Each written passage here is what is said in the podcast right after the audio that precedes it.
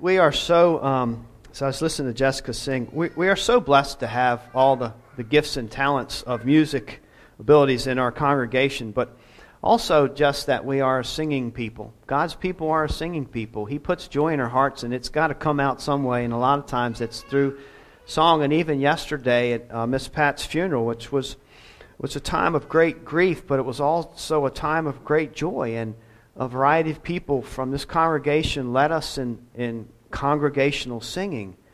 Uh, we're a people that always have a reason to offer praise to God no matter what happens here on earth, whether it's good or bad or tragic, grieving, or the best day of our lives. God is worthy of our praise, and it's it's awesome to be a part of a group of people that understand that and know that. It's also awesome to be a part of a group of people that are crazy enough to sit through Res- Revelation, the last book of the Bible, because it's a doozy, filled with all that symbolism. And we have made it through four chapters of this book, and we're going to make it through five by the end of this service, Lord willing. And you will recall that after speaking to the seven churches that represent all the churches on the earth, the people of God, that we begin to get this vision of the throne room of God. So the whole focus changes from the churches on the earth up into the throne room of God. And the throne room of God in chapter four sets the pace and the focus for the remainder of the book, and that's why we spent a few Sundays in it, is we have to understand the mindset and the attitude that is taking place in heaven around this throne. It's the epicenter of power. It's the epicenter of authority. And so all the crazy, weird, symbolic stuff that happens after uh, this in the book of Revelation, where you get into the apocalypse of four horsemen and and the seals and the trumpets and so forth, all of that is coming from uh, the throne room of God. God possesses all power, all authority, and He's calling the shots. He has the plan. But as we saw this incredibly holy, powerful God, we also were treated to a vision of how the creatures of heaven react to such a glorious being. And what we find is that we find uh, angels of different ranks, of different abilities, but they're all around the throne, and they just are in a an attitude and a state of complete adoration, worship, sacrifice. In essence, these great, tremendous beings who who we would we would probably pale in comparison to the greatness of the way that these angels were created by God to serve Him. And yet these great beings are on their faces, they're on their knees, they're following, they're falling before this great God. And in essence, so what we see is that the creatures in heaven just offer themselves. Like, God is so great, everything He does, everything He says, every action, it, it just is applauded with worship. And I think that it's important for us to understand this kind of mindset. We want to, because we're here on earth, but we're God's people. We're God's worshipers. And what they have going on in heaven is, is a complete heart, mind, soul, sold out. And they give themselves, they offer themselves, their beings, to God. What might that sold out uh, attitude of total surrender, adoration, Uh, and, and and not just that, but exaltation, just seeing God for who He is, what that what might that look like on earth? Well, I think the Gospels gave us uh, many different glimpses of what that might look like, but I want to share two with you this morning. And one of them is found in Luke seven. It's when Mary Magdalene, Mary Magdalene is uh, is a tremendous sinner. And she comes to Jesus. And she understands her guilt. She's in a state of mind, and she is understanding her guilt. She's understanding her, her filthiness. But here's the Messiah. And she has some inkling or understanding of what that means to her. Not just the world, but to her, because she's a sinner. And she goes to Him, and she bows at His feet. And she clings to Him, and she is crying profusely because of her sin. She is eaten up by it. Tears are just flowing, and there's so many tears that they drop onto his feet. They wet his feet, and she begins to take her hair and wash his feet with her hair. And and she anoints his feet with oil and, and perfume, and, and she's washing them and bathing them. So it's a combination of, of tears, of beautiful uh, aroma. And why is she doing this? What a strange thing to do in life. She's doing this because Jesus has what she longs for the most, and that is forgiveness. She wants to be set free from her sin, and, and he can do that. And we so we get this little earthly glimpse of a, a human being, I would say in their right state of mind, knowing their need, bowing before God in the flesh as like this poured out offering. We see it again with another uh, Mary. It's Mary of Bethany, and that is the sister of Lazarus and Martha in John twelve. And she does something very similar, but for different reasons. She's not eaten up by her sin. She goes to Jesus, and she has the alabaster jar of perfume, and this is the one that's really costly. It's all costly. It's a lot of money in there. Of great worth. And she does the same thing, and she comes to Jesus, and he's reclined at the table, and, and she comes and, and places herself at, at his feet, and she pours the oil on that, and she uses her hair to wash his feet and caress his feet and bathe his feet. Now why? Why that behavior? Simply because she gets it. She understands that for this rare moment in space and time, she is in the presence of God in the flesh. You don't get that every day. And so this is her reaction. That's why the behavior. She sees what's going on here. It's, it's unique. It's, it's precious. And Judas at this time was the treasurer, and he's watching in his mind all of this precious oil that could have been sold, and we could feed a lot of hungry souls or hungry stomachs with this money.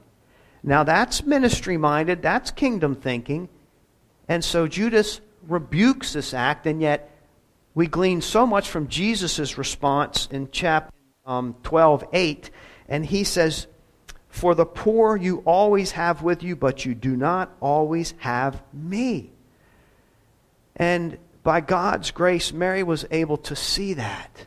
I have God. And so that was how she responded. You know, and if, it, if this happened perhaps in our presence, this is not your everyday behavior, even for worshipers. And we might think, that's a little crazy. That's a little over-top behavior. And yet I, I would surmise to say that in their minds at that moment, you are crazy to not be bowing down before the Lord. You're crazy to not be washing his hair with your feet. You're crazy to not bring your tears, to not bring yourself before him, because he is that magnificent. And there are times in our lives when we might be prompted by the grace of God to do things that the world will think, you're a fruit crate. Uh, fruitcake. You're crazy. What are you doing? You're making me uncomfortable with your action. And we might say, oh no, you're crazy. You're crazy to not be adoring the living God. You're crazy. You're missing out on offering yourself to the Lord in this way. And I just find it amazing that in the midst of a fallen world, and these are fallen women, as we learned in Sunday school this morning, the, the, the fall, it, it affects our minds, our emotions, our ability to do everything. Everything that we are, everything that we have to offer is tainted with sin. And yet in the midst of this brokenness and this pain and this suffering, they had the clarity of mind to connect body and mind and the divine, and do something absolutely beautiful that perhaps made others uncomfortable. And Jesus says this is actually very appropriate. In fact, with the uh, the the Mary the sinner, Mary the Magdalene, uh, Jesus was at the house of the Pharisees. And they were rebuking him like if, if he was a prophet, he would know what a sinner she was. And he just completely turns the tables. When I came into this house, you didn't anoint my head with oil. You didn't wash my feet. I mean, look at the difference between true worship and, and a pecking order of judgment. So in, in heaven, we see the heavenly vision, but this can take place in different forms. Now, this they didn't do this every day. They didn't cling to his feet every day, and Jesus didn't walk for three years with women at his feet clinging. They worshiped him in other ways, as we do. We worship him in other ways. But God is the kind of God where there are moments where we will turn the world right side up, if you will, and perhaps be called by his grace to worship him in a way that the world might think crazy, but it makes absolutely perfect sense. So when we are treated to chapter four of Revelation, we see what makes perfect sense. I mean, what else could happen in heaven? God's there. And the greatest beings are falling before him, and they're offering themselves to him. And he is worthy to receive it. Let me just give another illustration. I think it's important to understand and maybe t- to, to also apply it uh, to our lives. And it reminds me of a plant seated in front of a window. And you know what happens. Most people in here, we got gardeners. We got some serious gardeners and plant lovers in here. And they know how to care. But a plant will bend itself towards the light. It's really amazing to see. I mean, sometimes I take ours at home and I turn them around so they're bent towards the darkness, and it doesn't take long when I walk by them again. Well, see that they need light. Plants need light in order to bloom, to blossom, to thrive. In order for that plant to be what it was created to be, it needs that. It needs to soak it in. And so it just is always bending itself. Where's the light? I'm bending myself towards the light. That's what I need to uh, to thrive. So it does that so it can reach its fulfillment. It needs the light to go through the different stages uh, with the hope that one day it will become what it was supposed to be, and a beautiful blossom or bloom or vegetable of some kind, whatever it might be. And so they gladly bend themselves towards the light. So what we think as we think about worship and what's going on in heaven, it's not just like this quick fix kind of thing where we get what we need. It's not that little mouse that runs out of its hole scared, but it sees the something it needs to eat, so it grabs it and it quickly runs back into its safe place and eats it. Our worship of God is not like that. We need God, and we thrive in the presence of God.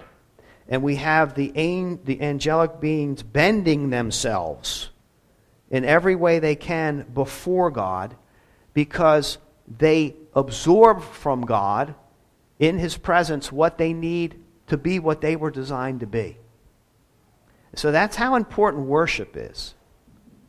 It's not just neediness. It's not just obedience. It's not just loyalty. It is, it is our whole, it's a pouring out. It's It's offering ourselves to God.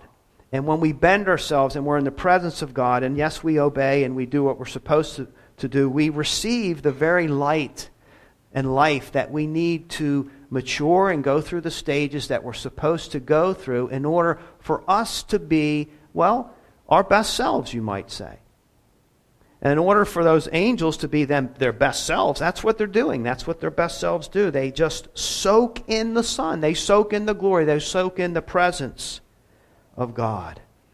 And so I want us to, and may God give us the grace to think about worshiping God in that way and the role that we play. We don't want to disconnect ourselves too far from what's going on in heaven in the book of Revelation. It, there's so many practical nuggets in the midst of all the confusion, and it's confusing.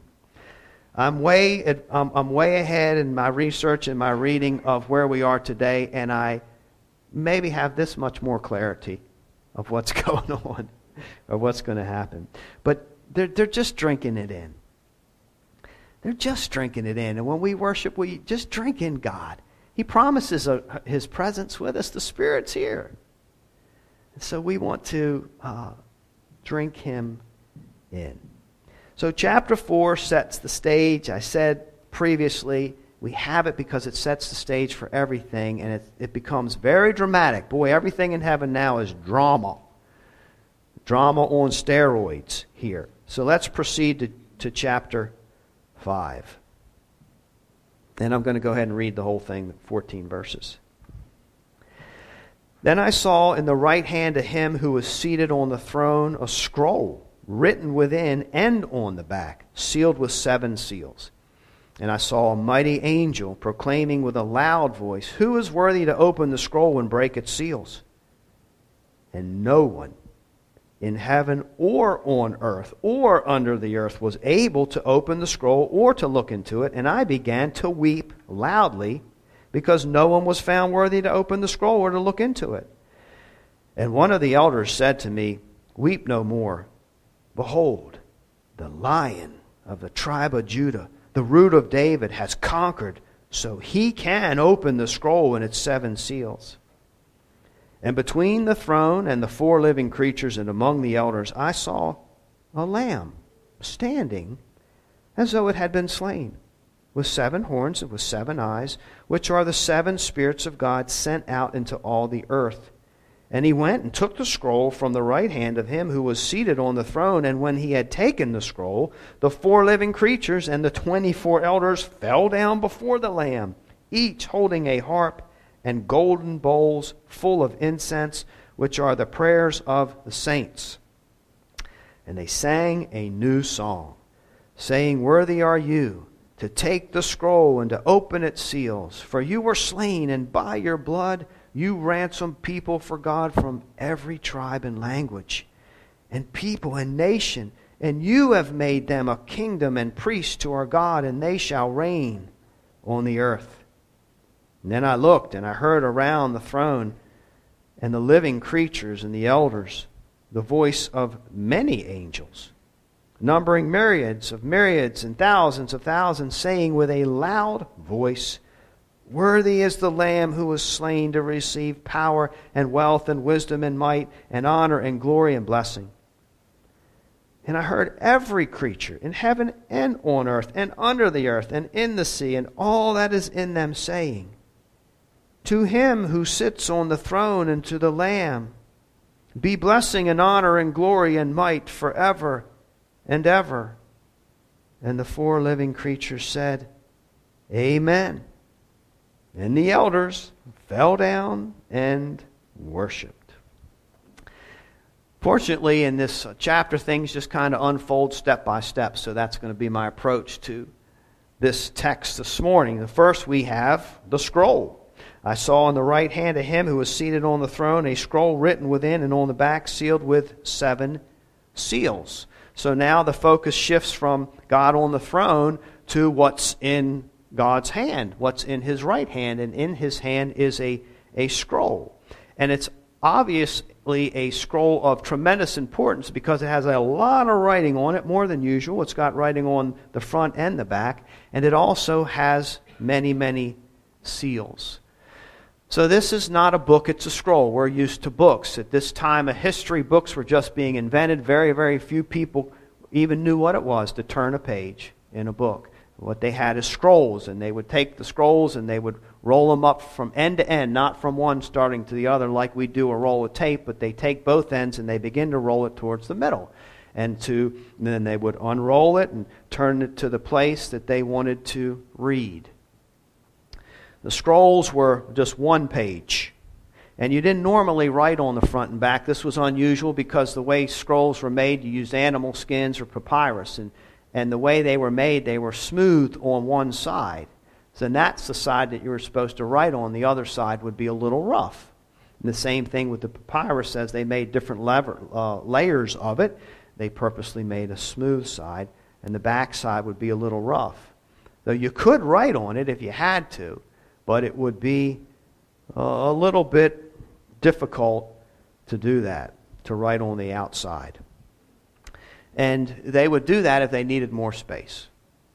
And you would think, well, if they needed more space, why, rather than writing on the back, why didn't they just like grab another roll of paper, another scroll? And and why didn't God have a scroll in his right hand and then his left hand? Well, in that day, uh, scrolls that were of great importance, and maybe even legal importance, you wanted everything in, in one piece. You didn't want several different scrolls. In that mindset, it was, if, if there's something broke off, broken off from this, I don't know that I can trust it as much as the original document. You wanted all the words, all the text, the original document in one place. And so rather than taking uh, writing on several scrolls, they kept it on one scroll. And I read where they would have scrolls up to thirty feet long. And some scholars said they believe that the reason uh, that Acts and Luke, written uh, by the same author, were two scrolls was because it was too long to write all in one scroll. But he is the author of both those books, and the, and uh, they are both written Um, at one time, but he had to use two different scrolls there. So the text is all there. It's all one piece. It has to be understood in its wholeness. So what's in the scroll? What's on it? All this writing, the front and the back. Well, it's not the, the roll that was called up yonder. We'll get to that later. There is a scroll that has the name of God's elect on it. What is on this scroll simply are the plans and purposes of God. It's the plan and purpose of God for the redemption of humanity, for the redemption of all that He brought into being. He has a plan to bring it all back, to set it all right, and it's all written in this scroll. How things will proceed and also how things will consummate in His Son, Jesus Christ. That's where all of history is headed. And that's the main message of Revelation, is that there's a battle, and God's going to win it. God's people come out on top. Everything's going to be in its proper place. Those that deserve eternal death will be there. Those that deserve, by the grace of God, eternal life will be there. Everything's going to be brought back. And all of this and how it transpires, the plan and purpose of God, it's in this scroll. This is a very important document. And it's in the right hand of God. Of course, the right hand symbolizes a power and authority. We use it all the time in warrior terms as well. Jesus sits at the right hand of God. It's a, it's a position of power. And He has all power and authority. And it's sealed with seven seals. And they would take these scrolls and roll them together from each end. And uh, most of them would be tied with string or like a, a, a leather piece of leather, shoelace, or something to hold it together. And in some cases, they would take a whole piece of uh, papyrus paper and just wrap the whole document, seal the whole document with seals. Now, seals were um, usually used when something wasn't for the public eye. You know, it was a message from me to you, or it was something very official, uh, something very legal. And the more official it was, the more you would seal it. Now, it's interesting because if it's sealed, the idea in that culture is it's not for you to touch. It's not your business. Now, that wouldn't fly in our culture as, as evil as we are. If it's not locked down and behind two inches of steel, we're going to try to peek in it. But in that day, people were scared even for a wax seal to break it because they knew that the uh, they they would pay the price for that. So the more official it was, in many cases, the more seals it would have. And in this case, it has seven seals. And in history tells us that the Roman uh, Emperor um, Vespasian, who actually lived in the later part of the first century, or ruled in the later part of the century, first uh, century, his last will and testament was sealed with seven seals. So the scroll containing God's purposes, it's very official. It's very, very important. It's in His right hand. And in that day, once you broke the seal, that's what whatever was in the context came into play. So if you have a, a last will and testament or a legal document and it's still sealed, it, it's, it's not uh, doesn't have any authority to it yet. It's not official yet. You don't know what's in it yet. But when you break that seal, that's when the moment starts that this shall come to pass based on what is written in the seal. So the seals have to be broken in order to see what is in it. So this chapter opens with a very dramatic scene. Uh, you have God, and then you have this mysterious seal, and it's packed, it's filled with words. And it's it even has seven seals on it. And then the big question goes out, number two, who can open this? There it is. It's, it's obviously very important. And it's sealed tight. Now, how are we going to get into it? Who can do it? I saw a mighty angel proclaiming with a loud voice, "Who is worthy to open the scroll and break its seals?" So an angel poses this question, not just any angel, but a mighty angel with a mighty voice, a loud voice. Uh, everything in heaven, you will remember, is loud. It's very dramatic um, text here. And they probably have heavenly bags under their eyes up in heaven because it's so loud. Nobody's getting any sleep. There's no sleep or slumber there. It's because there's just so much worship. And everything is extreme. So with his mighty voice, it's a commanding voice here. And it's not an invitation. It's it's more of a challenge. It's not like, okay, who wants to be the first one? Who wants the first honors to come in here? And maybe we'll take turns with the different seals. It's not that. It's, is there anybody even worthy to approach this holy God and to put their hands on this very important document? Is there anybody anywhere that's even worthy to approach this scene? Is there anyone in the entire universe capable of unleashing the plan? Because whoever it is that breaks the seal, that means, okay, now it's active. You just lit the fuse. Now it's official. What, whatever was in there, you let it out. Is there anybody worthy to do that? And for the first time, and as far as I know the last time in this book, heaven is quiet. Heaven is quiet. It's like this awkward silence because the challenge went out. Who is worthy? And it's so silent that John, the Apostle John, in, in, who is envisioning all this, is treated to all this. He's in it. He understands the importance. This is the purpose and the plan of God and how all things will be consummated in Christ. But in order for it to even to happen, somebody's got to open, break that seal. And nobody's talking. Nobody's coming forth. So what does he do? He breaks down. He weeps profusely. He's just all torn up. He's all broken up. I began to weep loudly there. Now it's loud again. So it was silent for a little time, and now it's loud again. Because no one was found worthy to open the scroll or to look in it.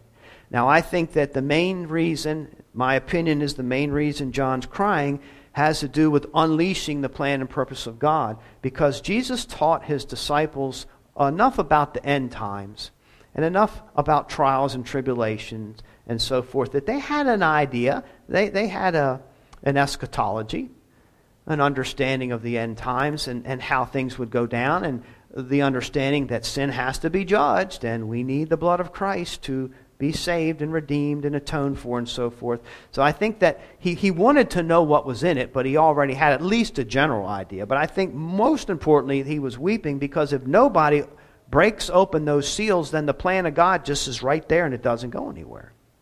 He understands the purpose of this vision. It's got to, because there's a lot going on in the world. And I'm sure he was concerned about the churches. I mean, how's this all turn out? Where's the relief coming? What what becomes of us? I, I need more information here. And nothing will be set straight unless those seals are broken. So heaven is loud again with the sound of John's weeping. And then the, the drama just continues to build. Then we have the lion and the lamb that come into the scene. So one of the elders said to me, "Weep no more. Behold, the Lion and the Lamb, uh, the tribe of Judah, the root of David, has conquered so that he can open the scroll and its seven seals." And between the throne and the four living creatures and among the elders I saw a lamb standing as though it had been slain, and with seven horns and with seven eyes, which are the seven spirits of God sent out into all the earth. So we have the imagery of a lion. This lion. Hallelujah, there's somebody that is worthy to do it. And that somebody is a lion. The Lion of Judah. And this goes back to Genesis chapter forty-nine nine, when uh, Jacob was blessing his sons. They came before he died, and he blessed each son. And he said to his son Judah, Judah is a lion's cub or whelp. He's the lion. So in other words, the, well, the lions are king of the jungle. And so through the tribe of Judah will come the king of Israel. He will be the monarch. He will be the ruler.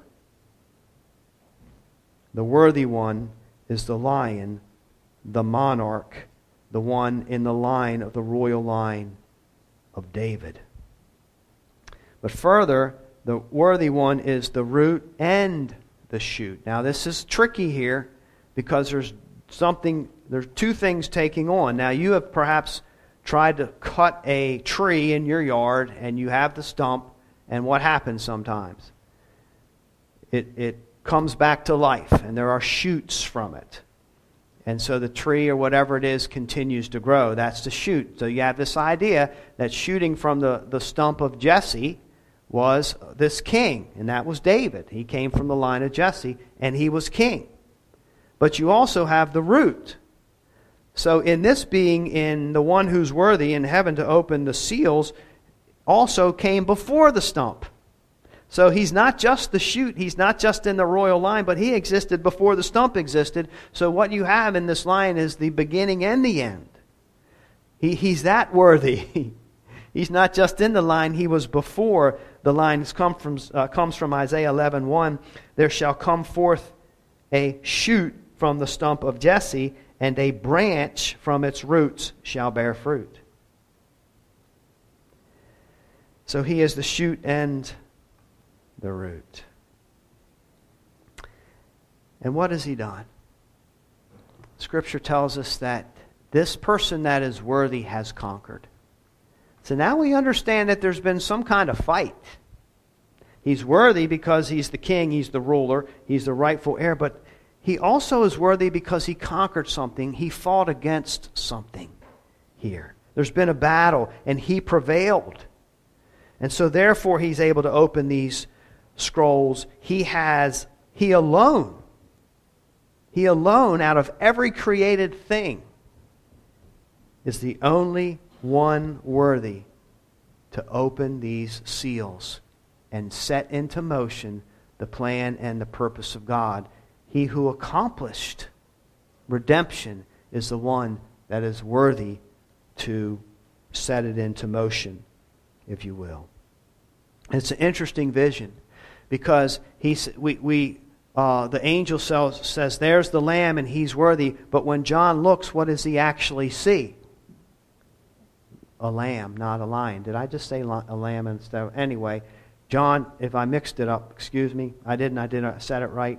So he describes the lion, but when John looks, he sees the Lamb. And he doesn't see this great conqueror. He sees the Lamb, and it's one who's been slain. It's, it's a bloody mess what he sees there at the throne of God. And so the idea is that though, yeah, there was a fight, there was, there was a struggle, but the Lamb was slain, but prevailed and conquered in the end. Was powerful. There's power in this gentle Lamb. There's power in this slain Lamb. He's majestic. Uh, this he gave his life as a sacrifice, but he came back to life. So there's a blending of metaphors here to describe this one that is worthy. He goes on to say that he has seven horns and seven eyes. The horns are symbolic of, of kingship, rulership again. We get it from every angle. And the seven eyes, of course, you get the idea. If mom, and, if mom has seven eyes, you're in big trouble. Because just the two catch just about everything. But it's that idea is that God sees all. He knows all. Nothing escapes his sight. He's absolute sovereign. So unlike the other creatures, we also notice that he is between the throne and the other ones that uh, apparently keep their distance. There's a distance from the throne. There's a big enough distance for the Lamb to be in there. So you're starting to see that he is separate from these other great beings. He alone is worthy, but he's closer to the throne than any of the other creatures are, as close as they would like to be. They get as close as they possibly can get, but this Lamb is even closer to the throne.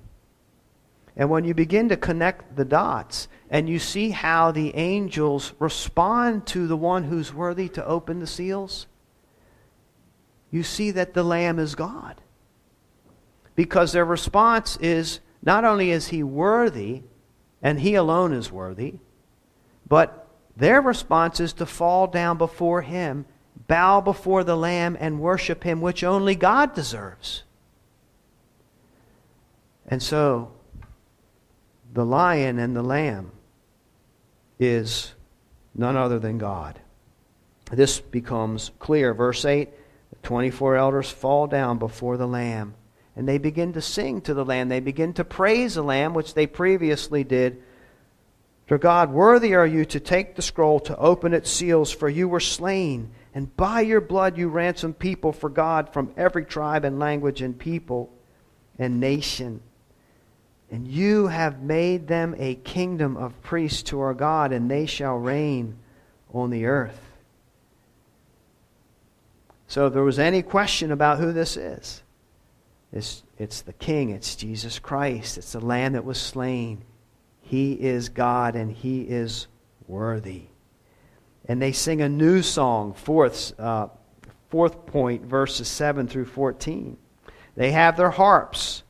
Now the harps in, in, the, in the first century when they would be reading this, the harps aren't the kind of harps that we would be used to seeing today in, in concerts and so forth that are about this tall and you have to sit down to play them, and they have all these strings, and they put forth a beautiful sound. But the harps in that day, they were smaller. They maybe had ten strings. They were more like a guitar or a banjo or something like that, and they were used mostly um, for joyful singing and worshiping and praising.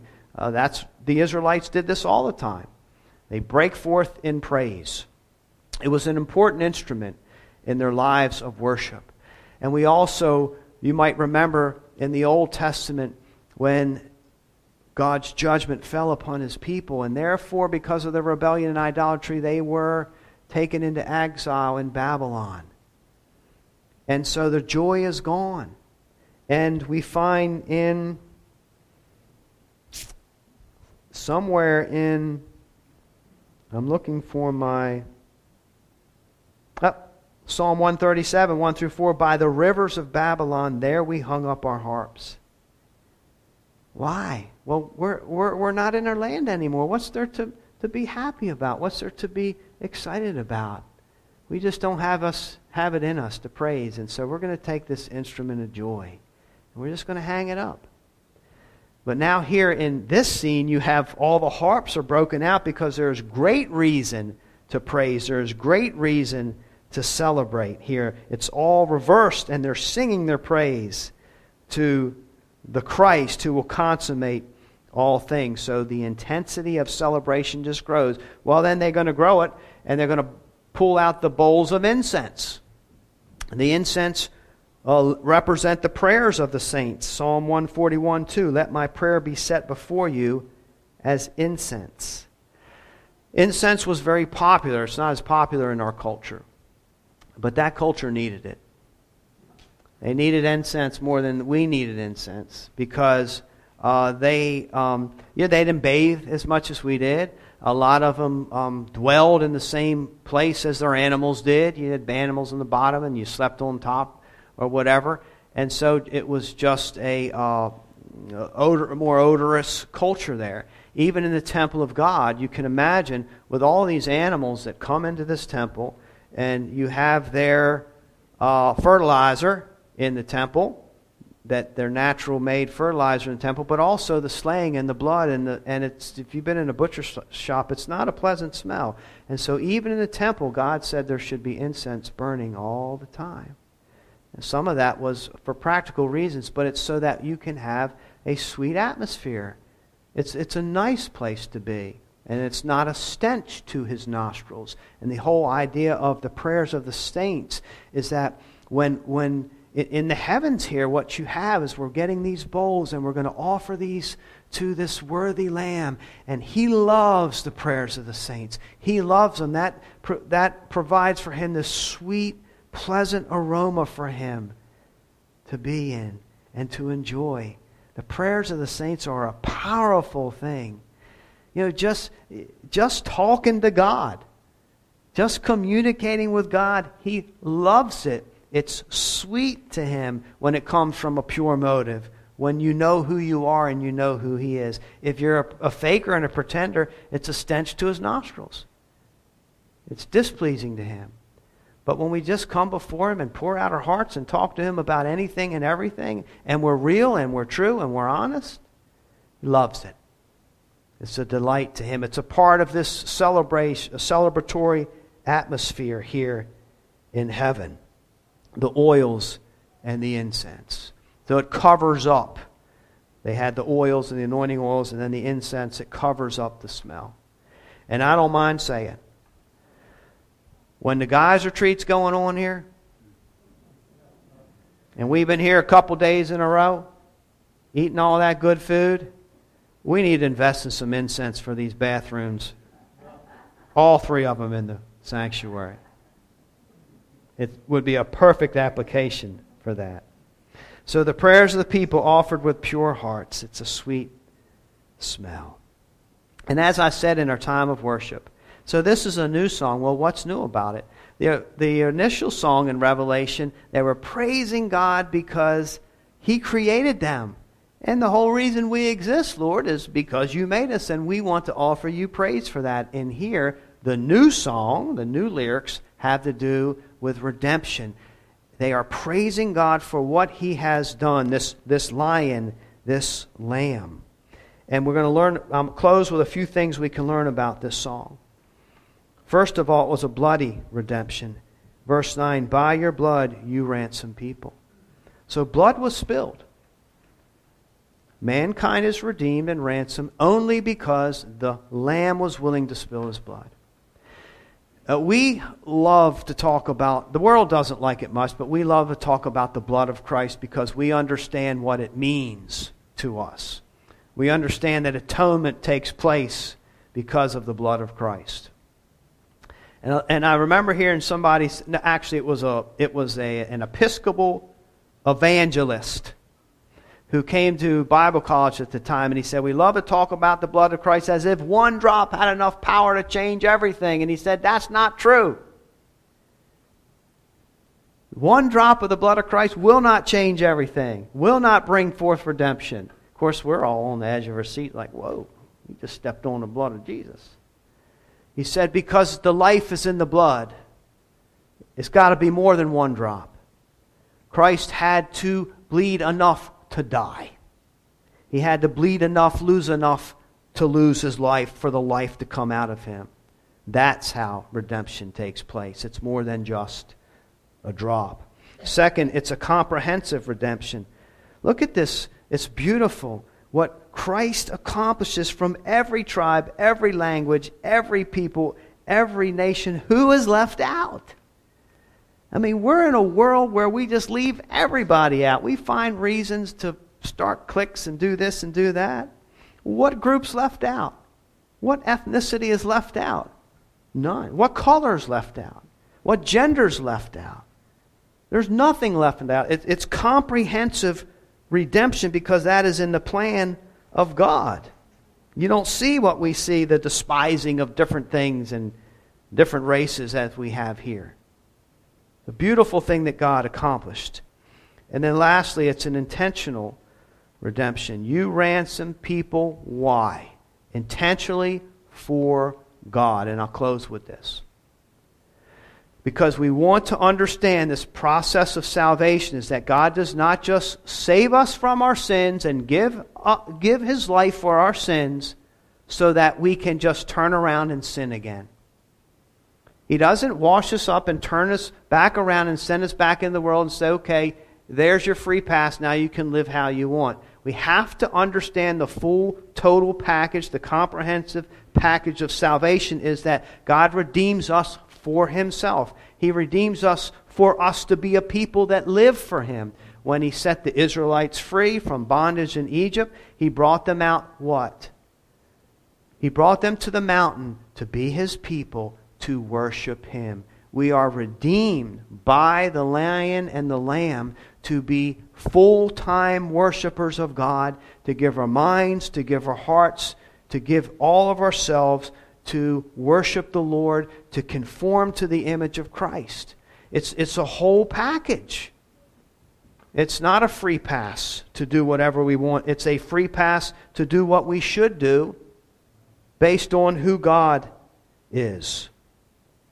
And heaven gets so excited about all this. I won't take the time to read verses um, eleven through fourteen, but everybody joins in on it. And I, and I love it because Old Testament uh, Hebrew poetry often pulls in everything it can into the celebration. You got the che- trees clapping their hands, the rocks are crying out in praise. And in Revelation here, everything, every creature in heaven, earth, under the sea, everywhere there's any living thing, they're all praising this worthy Lion and Lamb, and they all say amen. And of course the elders fall down again. They never got up, but they fall down again and they worship the Lord. And so if we just kind of bring it back to where we started with this incredible adoration of God who's on the throne, and the beings are offering themselves, they're drinking it in so that they can be them, their, their best, best selves, if you will. They're bending themselves to God. The universe is harmoniously living out their perfect intention. And so we leave with that mindset. You know, at our best, we are being our best selves when? When we just wake up and offer ourselves to God. When we and when we drink in the glory of God, and we drink in the truth of God, and the promises of God, and the presence of God, and then we just offer ourselves back to Him. And it's this constant cycle of remaining and abiding in Christ, the Lion and the Lamb. And He is worthy, worthy, worthy of it all.